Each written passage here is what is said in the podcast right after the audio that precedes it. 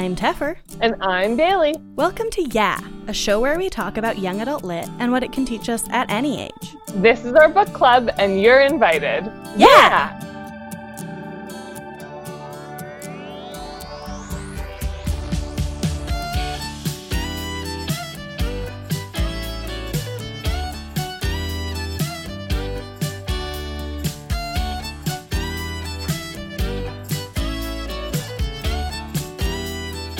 This week, we are wrapping up our unexpectedly fraught read through of Harry Potter. We're joined today by a patron whose name we have been mispronouncing for years. This is Catherine Reshi. I said that right this time, right? That's right. Okay. And uh, Catherine has been one of our patrons for a while. So she phoned in to talk with us about book seven. Book seven, uh, as we all know, The Deathly Hallows, it's a change of pace. It's the end of the saga. It's where things that have been set up since the earliest books come to fruition. And it's a real ride of friendship and adulthood and life and learning. So let's dig in. How was this read through of the final chapter, I guess, for, for you guys? I I definitely I definitely enjoyed it. Um, I think I was also finishing this one right before all of the like additional. I, I have been really enjoying, and I did not coin this name, uh, Voldaturf. So when all the additional Voldaturf stuff uh, came to light, so I I think I finished this reread without sort of having that right in my brain, which was nice. I do enjoy this one. I'm always struck by how different it is from the others because we don't have that like grounding of like the school year. It's very interesting how this one sort of breaks out of that.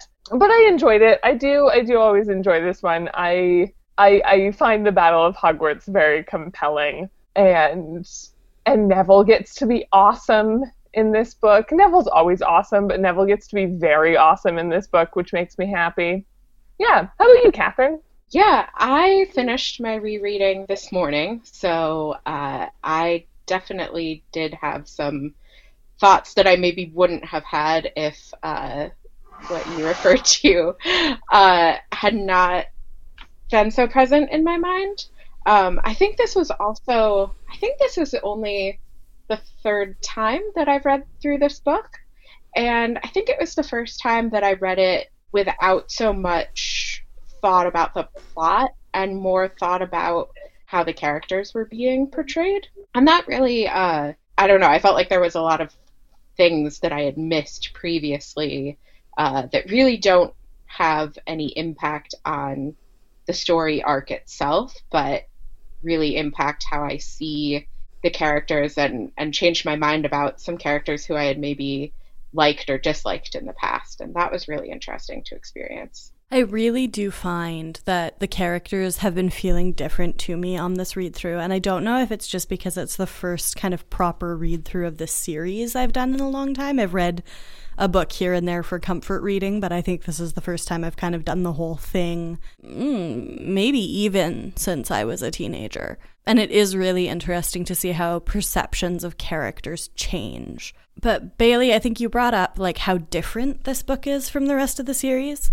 And I remember even reading it the first time I read it when it first came out and after my older sisters got through it and I finally got my hands on it, um, tearing into it it's just I kept being like, but when do they go to Hogwarts? But when do they go to Hogwarts? And so many of the kind of landmarks that we rely on for the narrative throughout the series are just gone. And I do think that that really reflects the way life is happening for the characters, uh, because a lot of the familiar things are suddenly gone. And it was kind of a trip to read it right now in a time period where I, I feel like there are a lot of present day current parallels between our current global state and the state of the wizarding world in Deathly Hallows. And that was kind of eerie, especially considering, you know, the fact that the author of these books is kind of intimately involved in the Voldemort side of things now. Yeah, absolutely. It's a very interesting book to read at this current moment, both, of course, because of, yeah, the political there's so many so many parallels that yes, the author is just very um, unaware of, I guess. Um, the other thing that I found interesting reading this book at this time in ter- was in terms of the like isolation, um, and that was because I I think I I could empathize with the trio in that like several month stretch where they're just alone in the woods. So much more after having spent you know three three odd months essentially locked in a two bedroom apartment um, with well currently just myself previously myself and my roommate and her boyfriend. And so that was very interesting on this read as well. Um, but i do i really liked what you said catherine about really sort of reading for character more uh, this reread because I think that it does. This book does has a lot of really interesting stuff going on with the characters. I think partially because we have all of the the sort of surroundings of Hogwarts stripped away, and there is so much of the book where it's just Harry, Ron, and Hermione, so we get to spend more time with them. Um, anyways, I would be really interested to hear who who you maybe most changed your mind on, or who was like most interesting for you this reread? Uh, I think I paid more attention, which is going to sound weird, uh, to Harry because you would think that every time uh, you read the books, you pay attention to Harry because you can't not. But uh, it really struck me through kind of well most of the book where uh, Hermione is so adamant that Harry should be trying to seal off his connection to Voldemort, right? And uh, he feels that he shouldn't, and he I'm I can't quite tell if it's that he can't articulate to himself why he shouldn't or if he just can't, but it feels it feels more that it's not just his inability, it's that he wants it there and he feels it's important. And it's frustrating reading it that he can't seem to articulate that. And I think that's a frustration that you feel a lot with Harry as a narrator that like he just doesn't explain things to other people, and that would fix a lot of the problems that come up for him.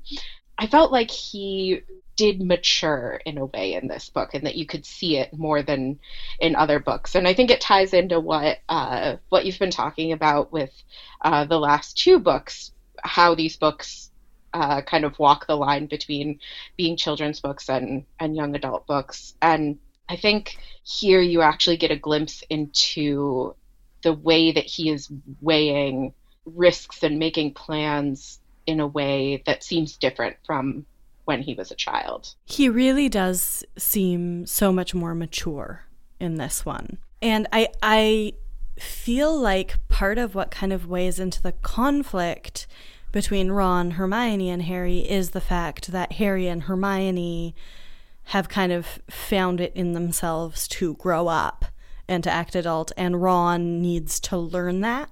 And one thing that I really have been thinking going through the series this time, and I can't remember if I've talked about it or not yet, but it really has struck me the way Ron does not understand the privilege that comes with having this supporting, loving family that he has, but also a very coddling family. And you know, Hermione also has parents who are active in her life, uh, but they seem to be you know, they're both professionals. They seem to be kind of less of a doing all your laundry and making all your meals and checking up on all your grades and everything. They're proud of her, but they're a little more hands off.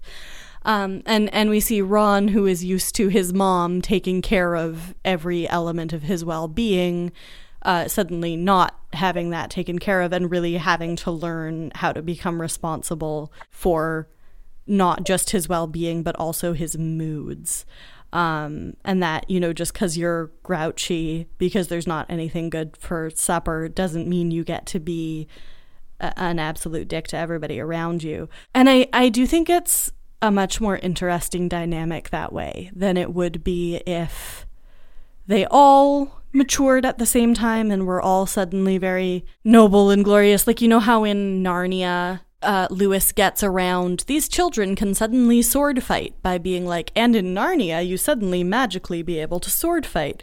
I'm I'm glad there's not an element of that in Harry Potter where it's just like, and suddenly they magically all became adults. There's still a little bit of like bumps and growing pains. And, you know, Harry has had Harry's experiences, and Ron has not had all the same experiences as Harry, and like hasn't lost any close family members yet. And it's just it's it's really interesting to see the different character development, especially among the trio, to me. Yeah, I think that's one of the things that makes it really interesting and and I really like this thread that we're we're picking up on of sort of like tracing adulthood through this book because I hadn't necessarily had that in mind, but now I'm like, oh yeah, there's so much here. And I think it's really it's such like a good sort of snapshot of like what becoming an adult is like and you see them all going through it at different stages. At least so like, at least for me i remember very much like when i was a teenager like you you look towards adulthood and you think that like once you become an adult will be like you will know how things work and you'll know what you need to do and it will all like you'll just suddenly sort of have it together and then you become an adult and you gradually like realize that yes you are a real adult but you still don't know anything. And so it turns out that adults don't really know anything and just have to figure it out.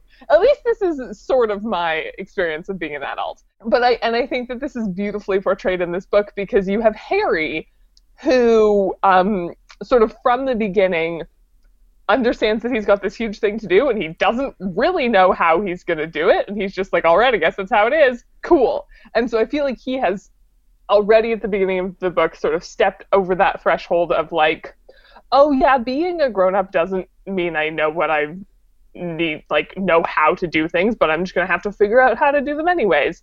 And then hermione and ron i think start out the book still with this kind of magical idea that there will be a plan that they will find out and that like Harry must magically have it.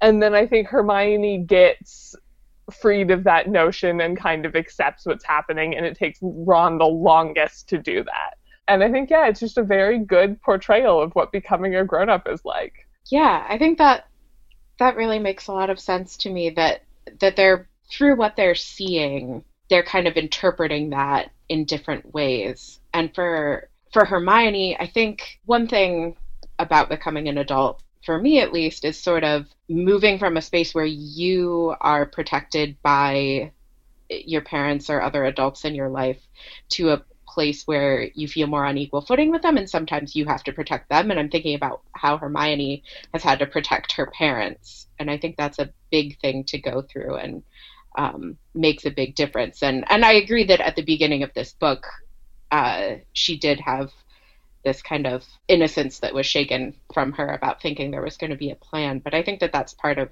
her maturing, uh, definitely. And I think for Harry, for him, one thing that sticks out to me is there's a point in the book um, where he's reading about uh, Dumbledore and uh, what uh, how he knew Grindelwald. And he's talking to Hermione about it, I think, and she says, Well, he was just 17. And Harry says, But we're 17. You can't just let him off the hook for that. And so I think he's thinking specifically himself about it. Um, about what it means to be an adult and what that responsibility means. Yeah, I think like one of the one of the parts of the book that always sticks with me is when it's kind of the first I think it's like the first big conflict we see between the the trio. Um, when Ron kind of blows up and is like, "We thought you had a plan. We thought you and Dumbledore like had been spending all this time." coming up with a plan and instead we're just kind of like apparating from place to place and and Harry who is also frustrated that he and Dumbledore did not sit down and make a plan because he would like to have some direction and he's always relied on Dumbledore for that. Um, kind of just blows up and is is like, of course there's no plan. Of course I'm making that up. And that scene kind of sticks with me because it depicts the dynamic so well of there's sort of been this chain of command where Dumbledore tells Harry things and Harry tells the other thi- the others things and Hermione picks up on more because she listens better. And and that's how they do things and Dumbledore being dead undermines that that whole process but also it's not just about Dumbledore dying it's also about Harry's image of Dumbledore dying and Harry having to rethink his idea of who Dumbledore is uh, just shakes so much of the structure that we've seen the story relying on for the past six books. Yeah, that's a really big part of Harry's growing up too. Is sort of having to um, re- remake this image of Dumbledore and and and really sort of get his hero taken off of a pedestal and so and i think that that is that is a growing up he does throughout the book. I really like what you highlighted catherine that there's different sort of like ways in which they grow up. And yeah hermione like and i like how i think harry like specifically notices it like hermione having yeah done all this to protect her parents and that she's like shows that she gets the seriousness of the situation but it also does mean that yeah she's sort of totally inversed that that parent child role I would be curious to know uh, your thoughts about the uh, the King's Cross scene with Dumbledore in thinking about the way that uh, Harry has had to kind of take Dumbledore off of that pedestal in his mind, and yet we get to the end of the book and Dumbledore was still pulling strings all along and seems to have this knowledge of everything that happened and is a very uh, a very godlike figure in a lot of ways, I think. And then even after that scene, when Harry and Ron and Hermione go up to uh, Dumbledore's office or the headmaster's office, I guess, and um, he has this moment where Dumbledore's pride in him means so much. Did that seem to undo the the remaking of Dumbledore that happened, or does it does it fit somehow uh, to you when you were reading it? To me, it fits in the way that loving people is always complicated, especially parents. I mean, I think we do get to see Dumbledore acknowledge a little bit some of the harm he did, and I think that's very important. I I don't think it undoes his flaws. I don't think it undoes Harry's disenchantment. Um, I think there's something very real in the idea that I've heard a few times that you don't start grieving until like the two year anniversary of someone dying. Like until then, it's just kind of floundering and then the grieving starts. Um, and Harry's still very much in, in the early stages of grieving Dumbledore. Whew, I'm getting into more like complex thoughts on grief than I expected to. It's great. But I, I think, if anything, it's just there's this reminder that someone can be really messed up and have really messed up and be flawed and problematic, and you can still love them. And seeing them in that love kind of changes how they appear. Because Dumbledore has been a parental figure to Harry, I think probably more than anybody else. Um, and I don't think Dumbledore like recognized that enough, like the effect he had on Harry that way. Mm, this is not answering your question. This is me just going yes and no. I mean, uh, that's why I asked the question because I sort of feel yes and no as well. Yeah, I mean, I think it does a good job of reflecting just the complexity of love and the complexity of grief. It's a weird little scene. Yeah, I think I mean, definitely agree and I'm actually just I'm pulling out my copy because I want to cuz I think yeah, I mean, I think in some ways it does I mean, I think I think it I think it makes it complex. And I think I think maybe it is also a reflection of the ways in which Harry is still sort of a child in that he he has done work sort of deconstructing Dumbledore, but he also still really wants to hold on to Dumbledore as as someone to look up to, as someone who knows what's going on, and and so I think I think that that that scene sort of represents that, and so the reason why I wanted to flip through it is I I can never decide, and I wish I had done this close reading beforehand because I'm not going to do this close reading right now, but um I can never decide, and I think that that's part of the point of whether the scene at King's Cross is supposed to be somehow the actual Dumbledore actually communicating with Harry, or um, like Harry's mind manifesting this. And the reason why I want to do a close reading is like, are there things that Harry could not actually know that happened in this scene, or are they all things that Harry could figure out? And so I really I I am inclined towards a reading of this happening like being purely happening within Harry's head. Um, and being sort of a manifestation of what he wants to hear from Dumbledore. Um, and I think that's really interesting. It is. I think that's definitely true. That um, I, I, don't know if Dumbledore ever says the words "I'm sorry," but he he owns up to a lot of things that he did that were harmful. That Harry has only just recently realized were actually set in place. So I I think it's definitely possible. I don't know. I think whether or not it is actual Dumbledore somehow being beamed into Harry's head or Harry inventing a figment Dumbledore. I think um, Teffer, what you said is is true either way. That um, that it still represents that complexity of how you view someone that you love but who has hurt you, um, or who has set things in motion that hurt you, which is I guess the same thing. So here's a question that came up for me just on this reread. Is it a cop out that Harry didn't actually die? I mean, yes. In that, like, I mean, I think that the fact that Harry didn't actually die is is a mark of this very much being a children's fantasy series. Because of course the hero can't die at the end. I think in in a lot of ways the the sort of message of the books could have been more powerful. I don't know. I actually I, I think I need to think more about that before I say that decisively. But I think it would have been interesting if Harry had actually died, but I don't think that he could have given the given how this this this series of works is arranged. Um, and also I think because this series of books is invested in to a degree maintaining um, Dumbledore as good guy. And I think it would be a lot harder to do that if Harry died. But but I mean, yeah, yeah, it's it's it's it's a cop out for sure. I think there is. I don't know what the definition of a cop out is, but I it does seem like an easier choice. But I think that, and maybe this was like fabricated after the choice of being like, well, Harry can't die.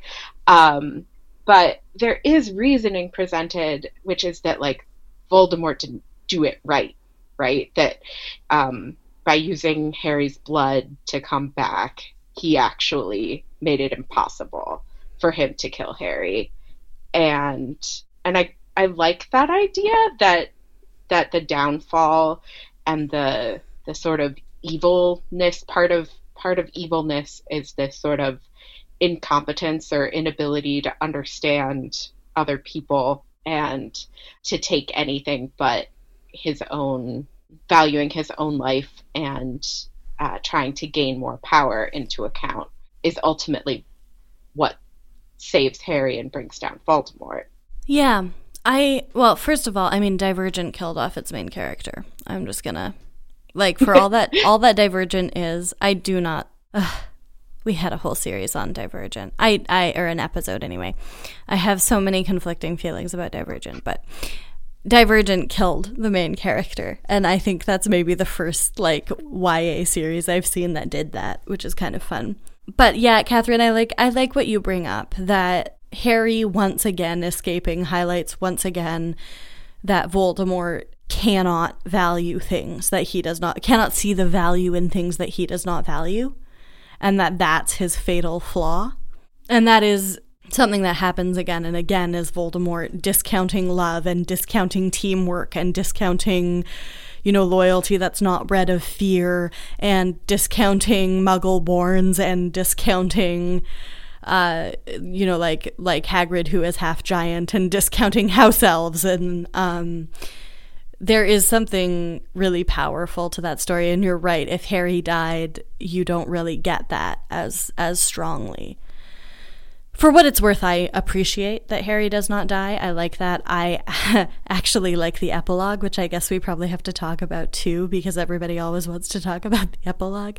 Um, but i do think it's kind of an interesting question that like or like point that once again, like this time Harry actually gets dead, but he doesn't get totally dead. Yeah, I really like what you brought up, Catherine, because I think it's it's true that that is kind of the central thesis of all of the books is this that Voldemort fundamentally doesn't understand the importance of love and connection. And that is you you would not, like Teffer said, get that as strongly if um if Harry had stayed dead. So maybe I softened my judgment that it's a cop out. But yes, epilogue. Uh, so I loved the epilogue when I first read the book. I was I ate it right up. Um, I have less kind thoughts about the epilogue now, um, but I want to hear your folks' thoughts on the epilogue. Yeah, for me it was the same way that I loved it and wanted like a whole story in that era the first time I read it. And this time I was uh, disappointed in a couple of things. And I I listened to uh, Witch Please on your recommendation, and I think this might have been something that they brought up. But uh, in the epilogue, a lot of it is focused around um, uh, Harry reassuring Albus that if he's if he winds up in Slytherin, it's okay, and everybody else being kind of like, no, it's not at all okay, uh, but in a joking way, but in a kind of joking, serious way. And it it's just really frustrating because at the end of the battle, like specifically said that everybody is sitting at different tables, and it's it's sort of like there's not houses, there's just everybody, and but then they went back, like they had an opportunity to change, and now 19 years later, it seems that nothing's changed, and like it's changed that Harry's like, no, actually, it's okay, but he has to say that. So it doesn't really seem like they've made any progress. Yeah. So, like, my complicated feelings around the epilogue are at first, I liked it. I thought it was a fun peek into the future. I still have a lot of warm feelings to it. This is not least because there's a um, a fan art account that I follow that I've plugged before. Uh, that's Potter by B L V N K. I don't know if they pronounce it Blunk or not. That does a lot of art of like Harry and Ginny in the future, and I love it. They they have like such a nice feeling um, that I've gotten really committed to like Hinny canon stuff.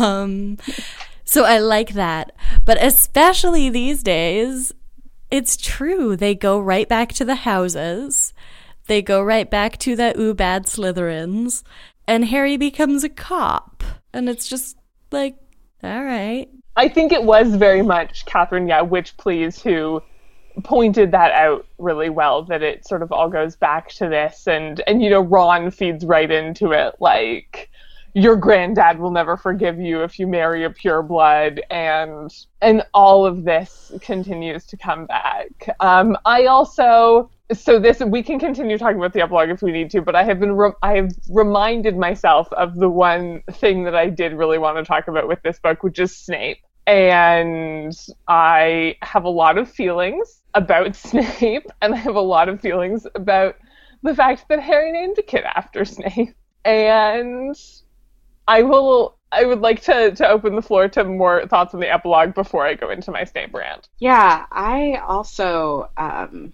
was interested in Snape this time around and reading through the Prince's Tale chapter.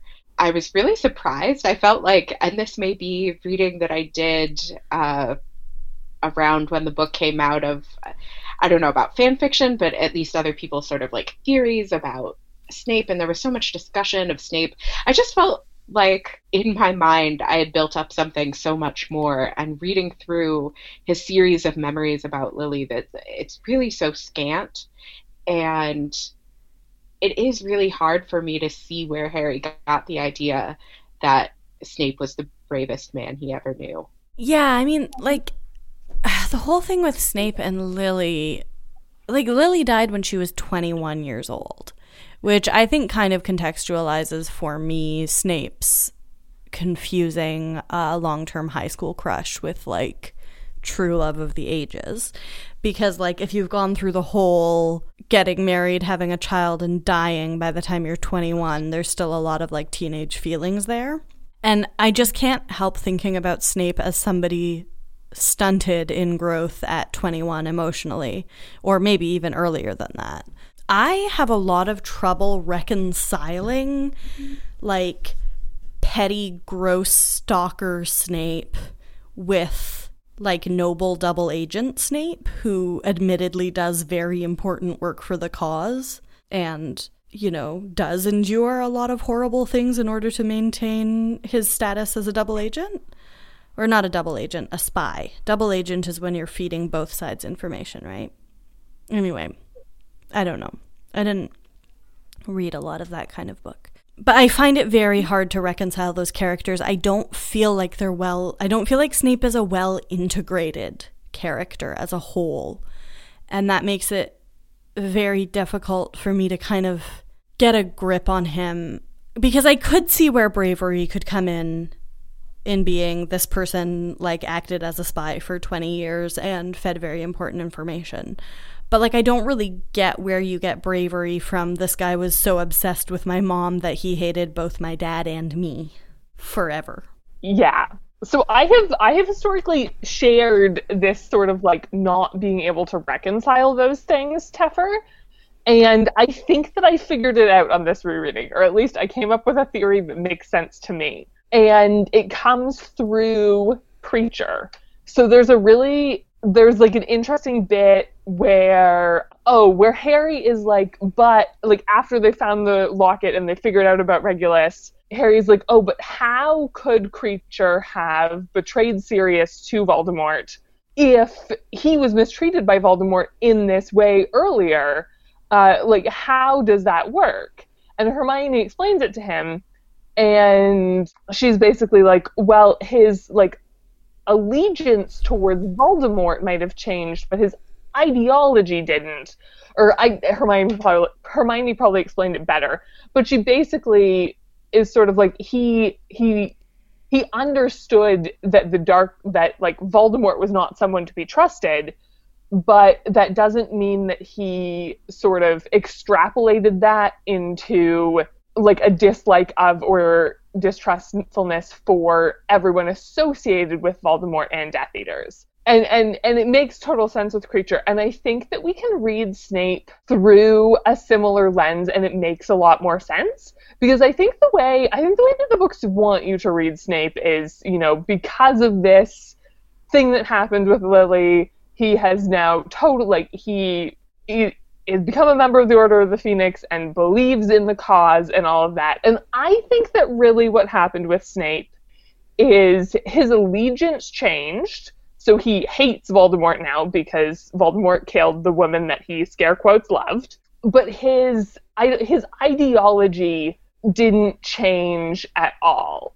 Like I I firmly believe that Snape still has a disdain for Muggleborns. He definitely still like has the orientation of a bully and all of this and i think that he makes a lot more he made a lot more sense to me once i sort of figured that out that it's like okay like he is basically snape is not working for the order of the phoenix and dumbledore for all of these years because he believes in it he is just fueled by a grudge for voldemort like that is entirely he wants to take voldemort down not because he believes that voldemort is wrong fundamentally but because he wants revenge on Voldemort for killing Lily.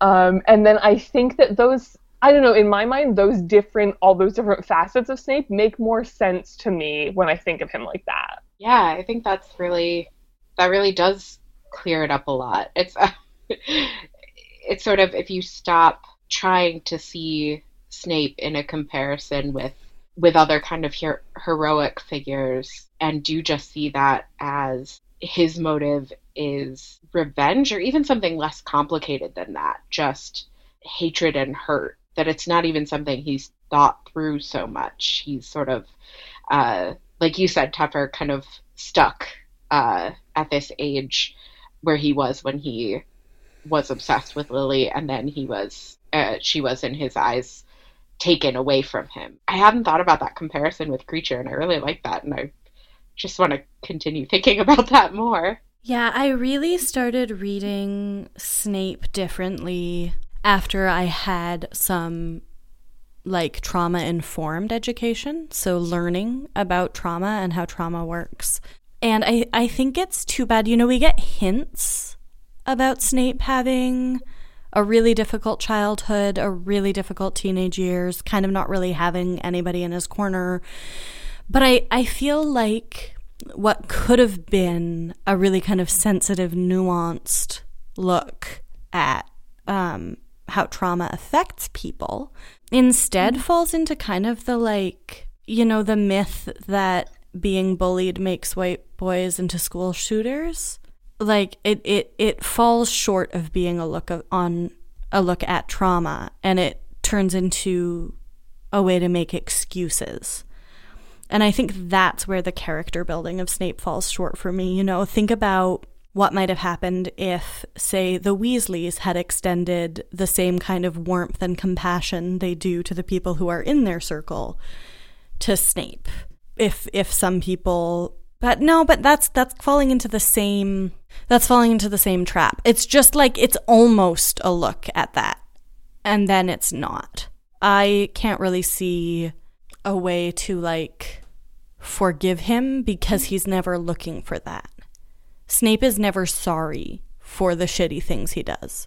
Snape is is tortured and tragic or whatever, but he never admits, you know what, maybe I shouldn't have been absolutely horrible to a child because I didn't get to date the girl I wanted to. Yeah, I think that's a very good way to look at it that um the main way that Snape is supposed to be redeemed is not through his own remorse, but is through us feeling sorry for him on account of his past um, which yeah is very much how the news likes to portray any white boy who has ever done an atrocious thing. That makes me think about the Malfoys too, and their kind of redemption arc.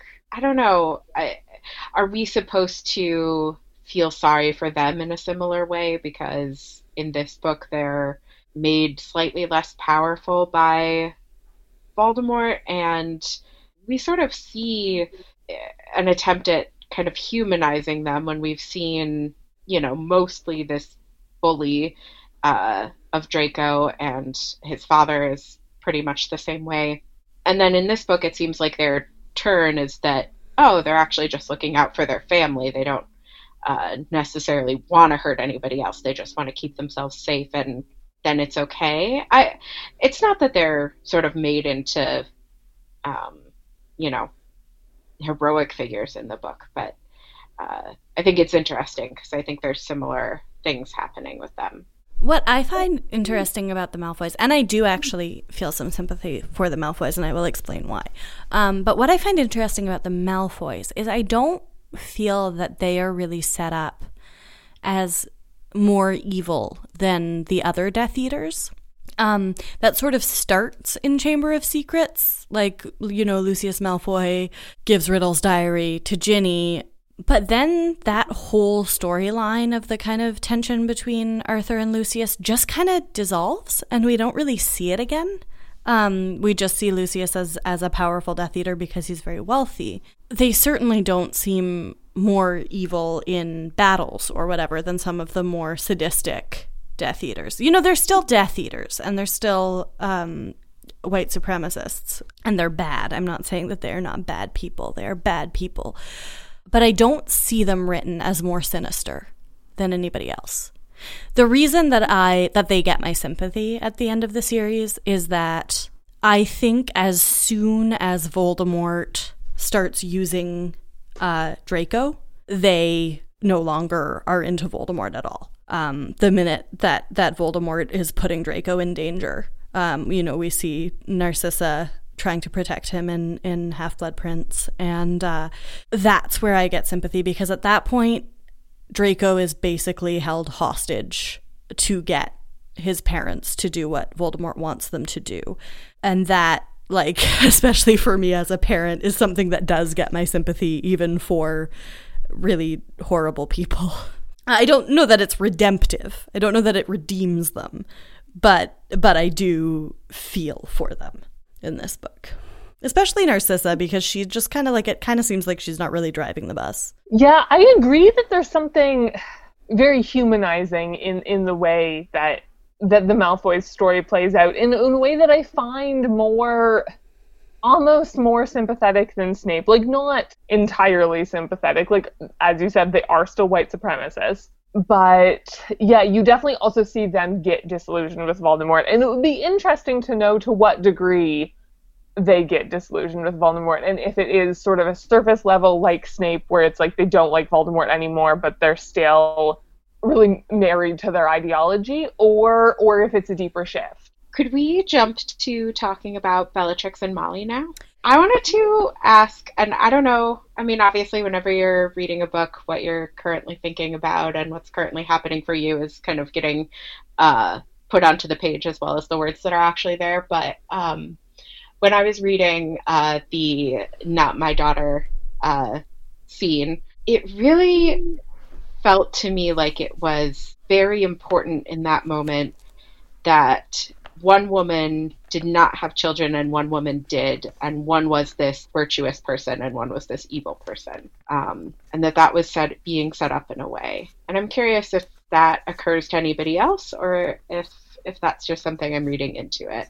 I had not read it that way, and I would have to read it again and give it some thought. I would absolutely believe that that is there because this author loves falling into every single trope about gender. So I 100% believe that it's there. I haven't specifically noticed it. Uh, I have my own feelings about that scene about Molly, but I, I haven't thought specifically about the comparison between them. Yeah, I don't know that that's something that had like jumped out to me before, but I think I think definitely like at least in so much as as Teffer was saying like the author does love to play on these stereotypes about femininity, but we and I think we're definitely supposed to read that like obviously Molly is good and Bellatrix is evil, but I think we're very much supposed to see Molly's motherliness, her sort of traditional caretaking and all of that as part of her virtue. And and why she triumphs over Bellatrix because we have no reason to think that Molly is necessarily like an especially accomplished dueler or anything, and yet she beats Bellatrix in a duel. And so I and I think that we're likewise supposed to see Bellatrix's childlessness and I would also say her infidelity, if not actual. Um, there's definitely the dynamic of Bellatrix is married, but Bellatrix is also very much deeply in love with Voldemort. Um, and and I think that we are supposed to see all of those things as part of Bellatrix's evil, for sure. Yeah, I think um, it, it feels to me also that there's a sort of negative portrayal of sexuality with Bellatrix too. Um, there's a moment I was looking for it in the book, but not able to find it. But um, I think it's when they believe that Harry is dead and he's just come back from King's Cross, and it, Bellatrix is speaking to Voldemort and says, "My lord, my lord," and it says that she says it like a lover, and uh, I agree that we're sort of meant to see that her true sort of marriage, if you will, is to Voldemort. But I think that there's a sort of evil and taboo sexuality that's portrayed in her. I agree that that sexuality is a huge part of why Bellatrix is supposed to be evil. And I uh, genuinely thought that Rodolphus Lestrange was dead. I genuinely thought he died in Azkaban. That's what I, I just looked it up, and uh, he he was not. So yeah, she's also you know, not monogamous, and that is a problem. I think then the costuming of the movie is, you know, amped that sexuality up so campily with with uh, Helena Bonham Carter's boobs just always being out um, and heaving constantly. Uh, but I don't think that's such a stretch because it feels like every time she talks in the book, she is panting or gasping or heaving or throwing herself around. And I mean, you know, uh, there's something to be said for the cult leader who has women in his thrall. It's a little weirder when he looks like a snake, but like, you know, some people are into that or whatever. Um, but I do think there's definitely kind of a, a Madonna whore complex set up between Molly and Bellatrix, where Molly, you know, does the good thing and has a bunch of children and keeps house despite being a talented witch, and Bellatrix does the bad thing and doesn't have children and goes to Azkaban. But, like, you know, also Bellatrix doesn't have children because she was in Azkaban for 20 years, so there's that. I am so curious about wizard birth control, side note, by the way. Yeah, I think it's very much a mark of like what this series is like that we just hear nothing. Because I was thinking about this because I, I have recently been reading, rereading one of my other, one of my favorite fantasy series, uh, which is The Protector of the Small Quartet by Tamora Pierce, which is, it is a middle grade uh, quartet. And like birth control is just like very much talked about.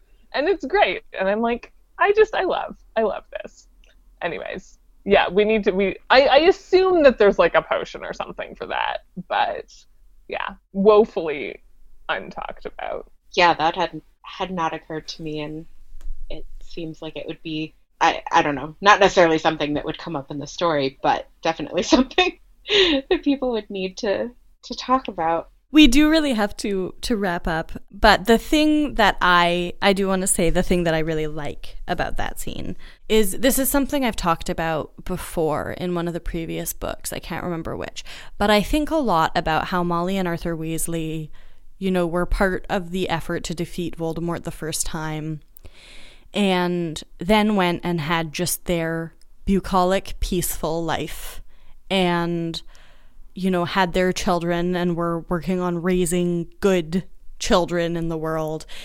And I think a lot about how, especially on this read through, how devastating it must have been to have that that safety that they perceived just completely completely obliterated and now you're back to where you were when you were trying to make the world safe the first time.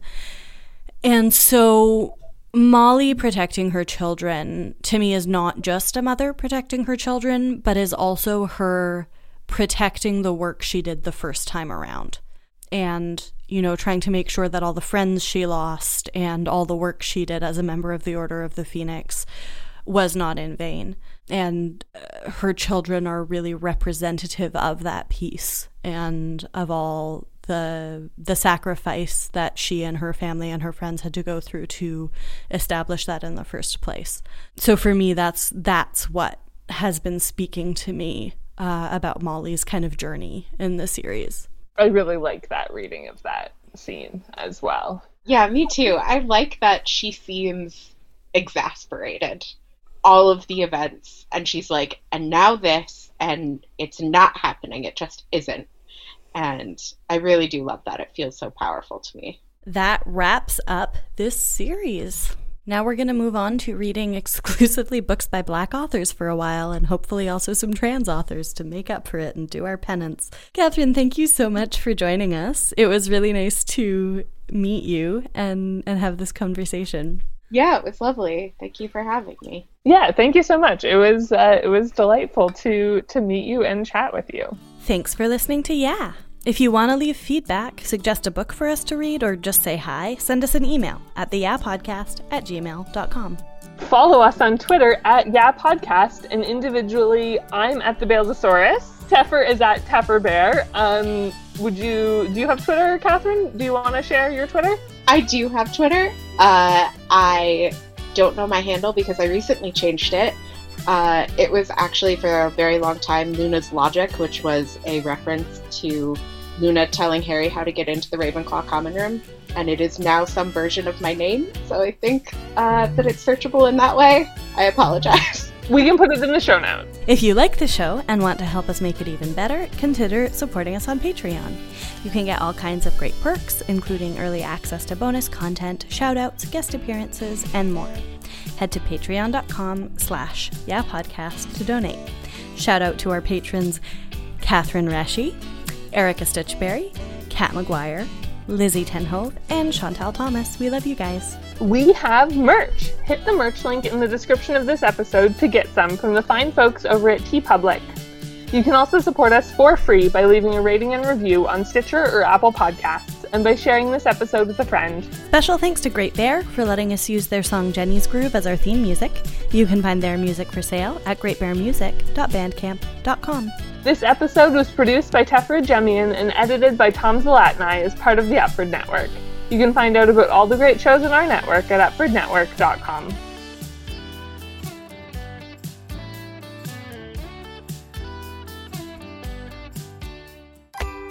If you're someone who interacts with kids, you're probably familiar with moments of being asked questions you're just not equipped to answer.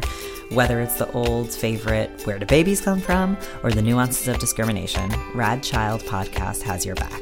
Each episode, your host, Seth Day, leads a discussion about topics like race, disability, loss, gender, sexuality, and so much more. Our goal is to give grown-ups the tools to talk to kids about almost anything. So come give a listen. Rad Child Podcast, helping to raise a generation of open, compassionate, rad kids. Available on iTunes, Spotify, Stitcher, and just about anywhere else. Dungeons, Dragons. Canada, The multiverse theory. corgis, Queer French representation. accents, reconciliation, Angels. demons, Squirrels. moose, Moose and squirrels. sorcerers, Dinosaurs. barbarians, Forests. giants, Rogues. warlocks, Plains. sewers, Lavender. Natural toonie, A Canadian Dungeons and Dragons podcast. right here on the Upford Network.